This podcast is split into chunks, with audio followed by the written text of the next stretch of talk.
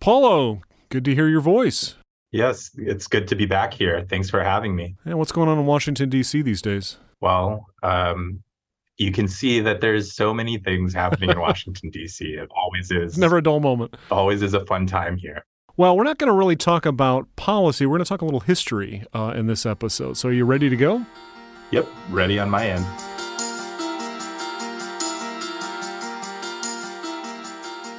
This is Health Calls, the podcast of the Catholic Health Association of the United States.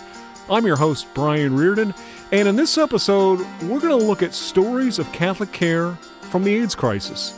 And joining me, you just heard his voice, is Paulo Pontemayor. He is the Senior Director of Government Relations for the Catholic Health Association. Again, Paulo, great to have you with us. And in a few minutes, we're going to talk to Michael O'Loughlin. He is national correspondent with America Media, and he is the author of the book Hidden Mercy.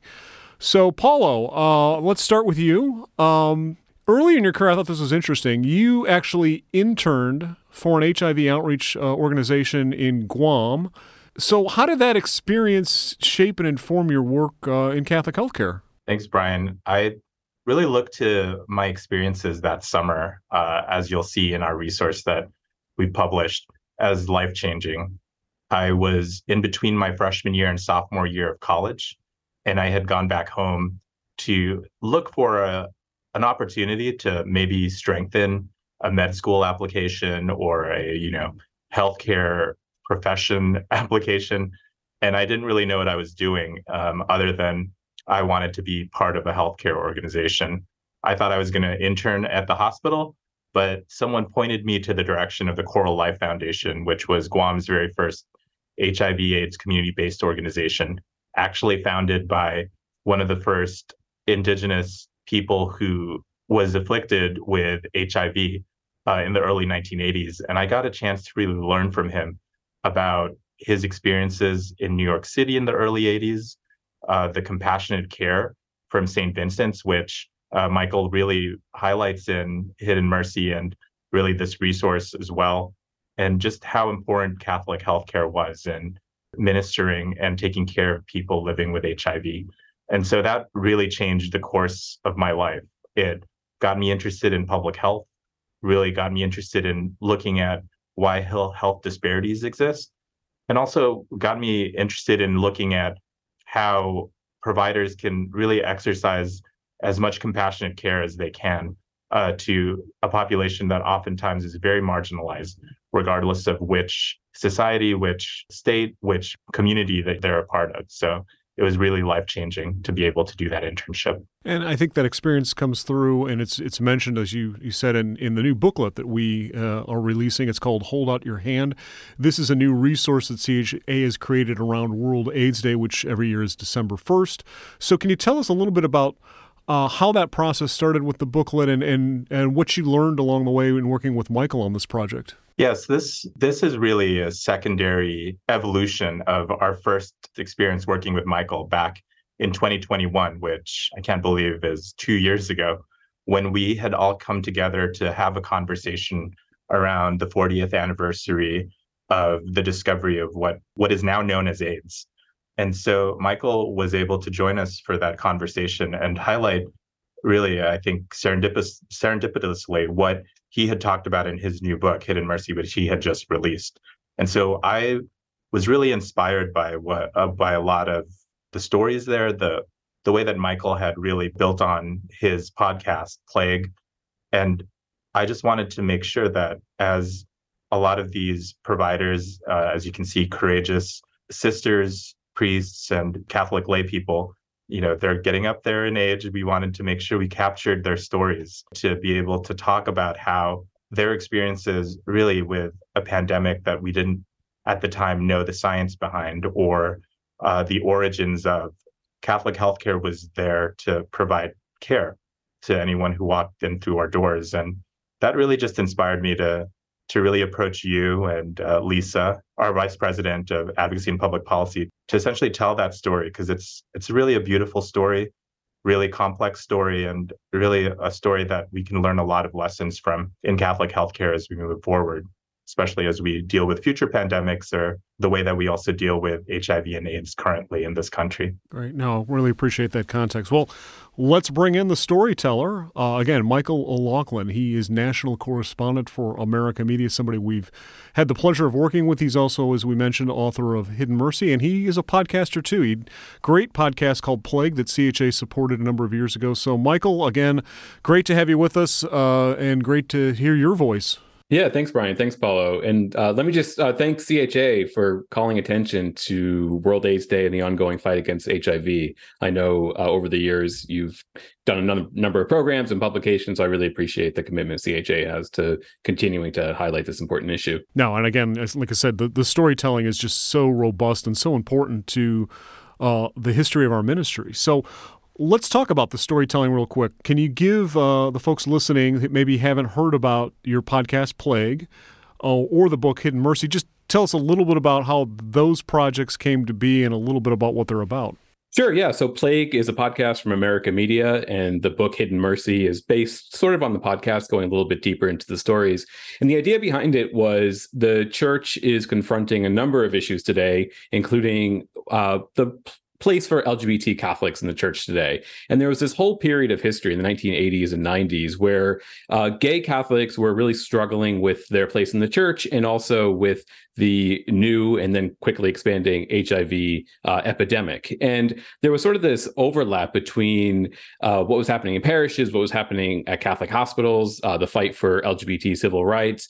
And I didn't know any of this history because I was born in the 1980s as it was beginning. And so I was too young to really pay attention. So I began reaching out to people, uh, Catholic priests, uh, Catholic sisters, lay Catholics, who were working on the front lines of HIV and AIDS ministry. Uh, some were in pastoral care, some were in Catholic healthcare. Uh, and I was able to interview them and kind of get a sense of what was happening at the time, uh, learn some of that history that we risked losing because people are getting up in age, and then mine that time in history for lessons for today as the church continues to grapple with these issues. So the result was this podcast and this book that is really, in some ways, an oral history from people who were living out uh, the gospel during the height of the HIV and AIDS epidemic in the United States. Yeah, and, I, and you just mentioned that the lessons of the 80s and 90s really are so relevant today. Um, so you helped us with this booklet that we've mentioned, Hold Out Your Hand, which again, we'll have a link to that next to the podcast. You can find it on our, our, our website.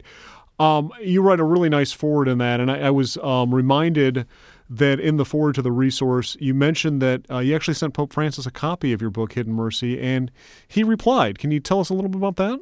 Absolutely. When I finished writing Hidden Mercy, I was reflecting back on the interviews I had done. Um, and almost down to a T, everyone I interviewed would pause and mention how happy they were to have Pope Francis talking about uh, issues that had been important to them in the 80s and 90s, uh, about the church being inclusive, being welcoming, going to the margins, acting as a field hospital. And they were just so excited to have a Pope recognize that kind, that flavor of Catholicism.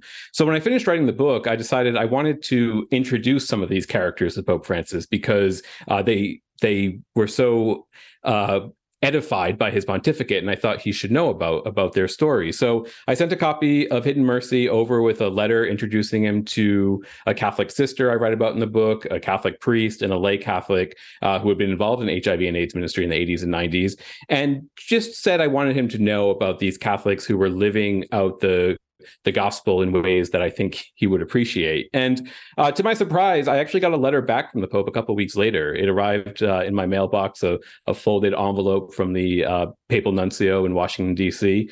And I, I was shocked. I, I, didn't expect to hear back, but uh, sure enough, inside was a letter from Pope Francis uh, thanking me for sending him the materials, but more importantly, commending the individuals I introduced to him for really living out the gospel. Uh, and as he said, at great personal risk to their reputations and vocations, because it was a rather taboo ministry at the time. So uh, it was it was a great coup for me in some ways because I was able to use that letter to help promote the book. But more importantly, I was able to the three people I had written to the Pope about and read the letter to them. And they were very moved by this because their their ministries had been difficult at times. They were often working away from the limelight because of the uh, taboo nature of the work they did. But to now be recognized by Pope Francis uh, was very meaningful to them. So as a journalist, being able to connect um, some people who did heroic work to their real life hero was an incredibly moving experience. Yeah, and in the foreword, uh, I love this quote from the letter. Uh, the Pope says, instead of indifference, alienation, and even condemnation, he writes, These people let themselves be moved by the mercy of the Father and allowed that to become their own life's work. A discreet mercy, silent and hidden, but still capable of sustaining and restoring the life and history of each one of us. I mean, really, really powerful. So uh, that that's just awesome that he he responded and and and shared those thoughts. Yeah, and uh, each of the characters, coincidentally, who I introduced to the Pope uh, through my through my letter, uh, had done work at Catholic hospitals. Uh, they had volunteered on the AIDS wards. They had uh, volunteered in the chaplain's office, uh, offering pastoral care. So it was this nice connection between uh, the church's uh, very uh, powerful healthcare ministry here in the United States and HIV uh, and AIDS work in the 80s and Pope Francis today. So I was glad to be able to make that connection. Yeah, and so in this resource, you basically provide uh, snippets of some of the interviews you did, and as you went back and I guess curated that. Um, maybe share a little bit. Uh, are there impressions that came back to you as you revisited the work you did a few years ago, and, and what impressions did those stories uh, leave upon you, and, and maybe are relevant to the work we do in Catholic healthcare today? Yeah, it was it was a nice opportunity to be able to go back because some of the interviews I had done are now three or four years old, and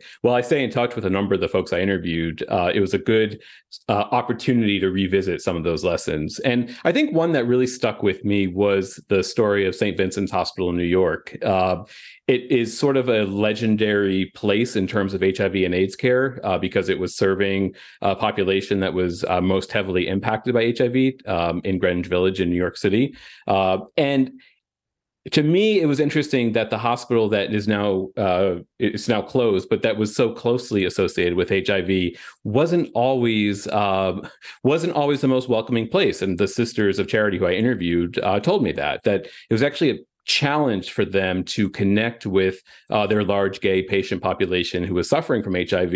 Uh, they had to learn how to bridge cultural divides. Uh, a Catholic hospital serving a, a primarily uh, gay patient population in its HIV clinic, there were some bumps along the way. And as I was going back through the interviews, I was struck by the humility of the Catholic sisters, uh, the physicians, the nurses who were working at the hospital at the time, the humility with which they recounted the history, and also uh, their posture at the time. They said that there was uh, some actual physical clashes between uh, HIV protesters, LGBT protesters, and some hospital administrators, uh, different uh, demonstrations taking place in the hospital. But rather than uh, press charges or create more conflict, the sisters who were running the hospital said we need to listen to the community to find out what's not working. What are we doing that is causing this uh, pain to be manifested in this way. And the result was uh, a series of listening sessions, uh, the community getting to know the hospital administrators, building real trust between these uh, stakeholders in New York City, uh, which resulted in a hospital that was able to serve a patient population that uh, maybe didn't share the same cultural background or same societal values, but nonetheless created this real dynamic of trust and uh, the care that was available because of that uh, really was uh, the, the best in the country. Yeah, no, and that, that story from Sister Karen uh, Helfenstein, if I'm saying her last name correctly, uh, I thought was really powerful, and I, I, like the fact that in addition, to, you know, saying we need to listen, she's you know, she made the point like we didn't want to be defensive. And again, that idea of exploring common ground, I really think is powerful because there's a lot of detractors of, of the Catholic Church and of, of Catholic healthcare. And I think those words of wisdom from Sister Karen uh, to not get defensive, to find ways to explore where they can work together, I think is really powerful. And, and do you think that has, again, relevancy or, or implications for the world we live in today? Definitely has uh, relevance for today. I cover uh, the Church in the United States uh, for America magazine, and certainly Catholic healthcare remains a vibrant ministry in the United States. Um, but society has changed quickly over the last several years, and looks like that pace of change will continue. And I think uh, the way that Catholic healthcare has responded uh, has been powerful in some instances. Uh, these uh, posture of listening continues. I think uh, sometimes there's a challenge of uh, capturing the right story whether it's uh, over issues of reproductive health care, uh, gender care. There's there's certainly challenges because society is changing so fast. So I think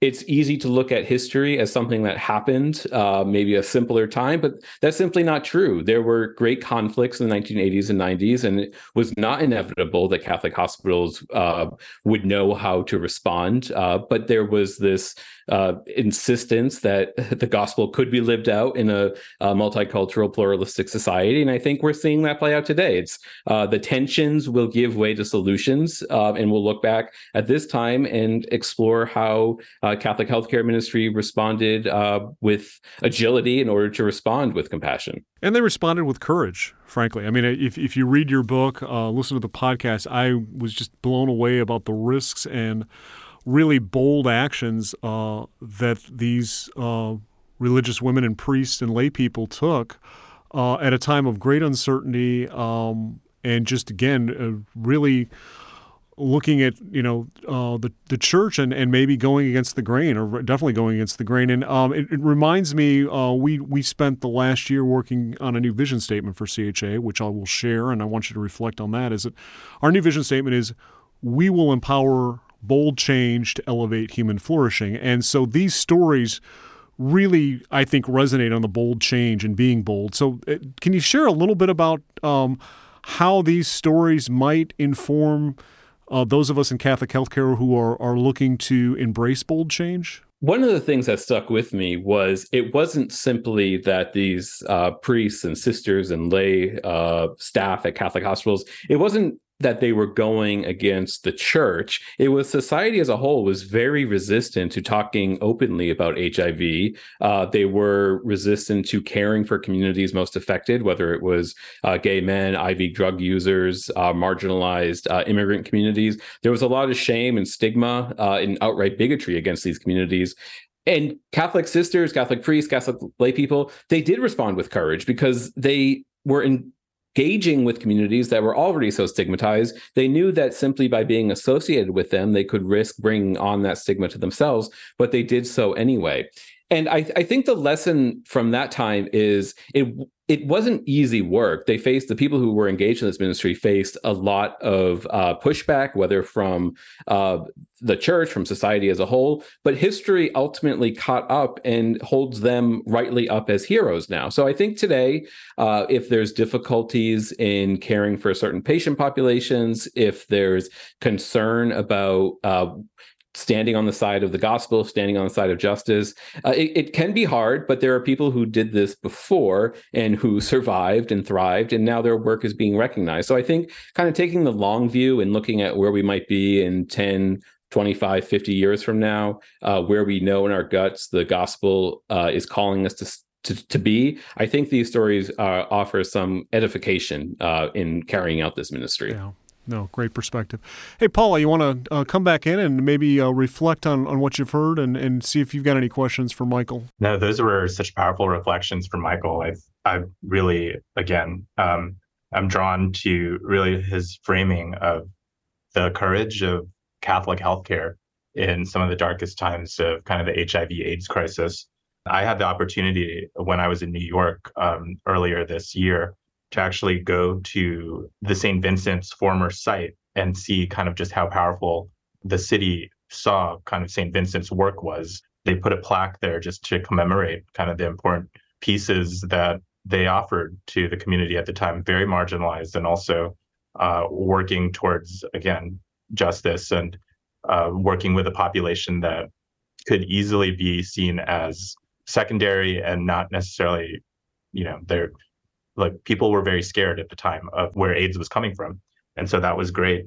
I also am really glad that uh, Michael was able to connect the past to some of the current work. And as you'll see in our resource, we highlight St. Mary's Center in Long Beach, part of Dignity Health, and kind of the program they started in 1986 and how powerful that has been for the communities that they serve, especially um, gay men who continue to avail themselves of some of the resources there. So many of the pieces that we look to in history can also really inform and strengthen kind of the work that our members are doing now the courageous work our members are doing across the country some in places like the deep south that we can continue to learn from and be inspired by especially as they work with people living with HIV and AIDS. Oh, thanks, thanks for that, Paulo.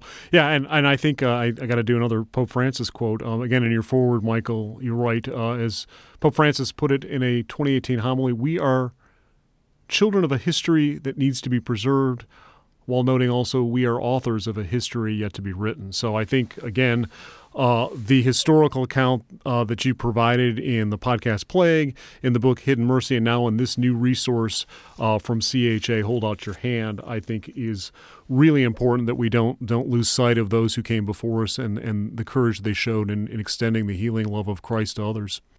Michael, thanks for being with us. Really appreciate uh, your contributions and your work with us uh, in partnership over the years. So thanks again. All right. Thanks for having me. I appreciate it. And Paulo, thanks for being with us as well. Uh, this has been another episode of Health Calls, the podcast of the Catholic Health Association of the United States. I'm your host, Brian Reardon. You can listen and download Health Calls on all of your favorite podcast streaming channels and apps. We also ask if you're on one of the uh, podcast apps, give us a rating. We'd love to get a five star rating from you. And of course, you can always access health calls through the CHA website, chausa.org check it out. We'll also have the resources that were referenced on this podcast linked to this episode section on our podcast page. As always, Health Calls is produced by Josh Matica and engineered by Brian Hartman here at Clayton Studios in St. Louis. Thanks for listening.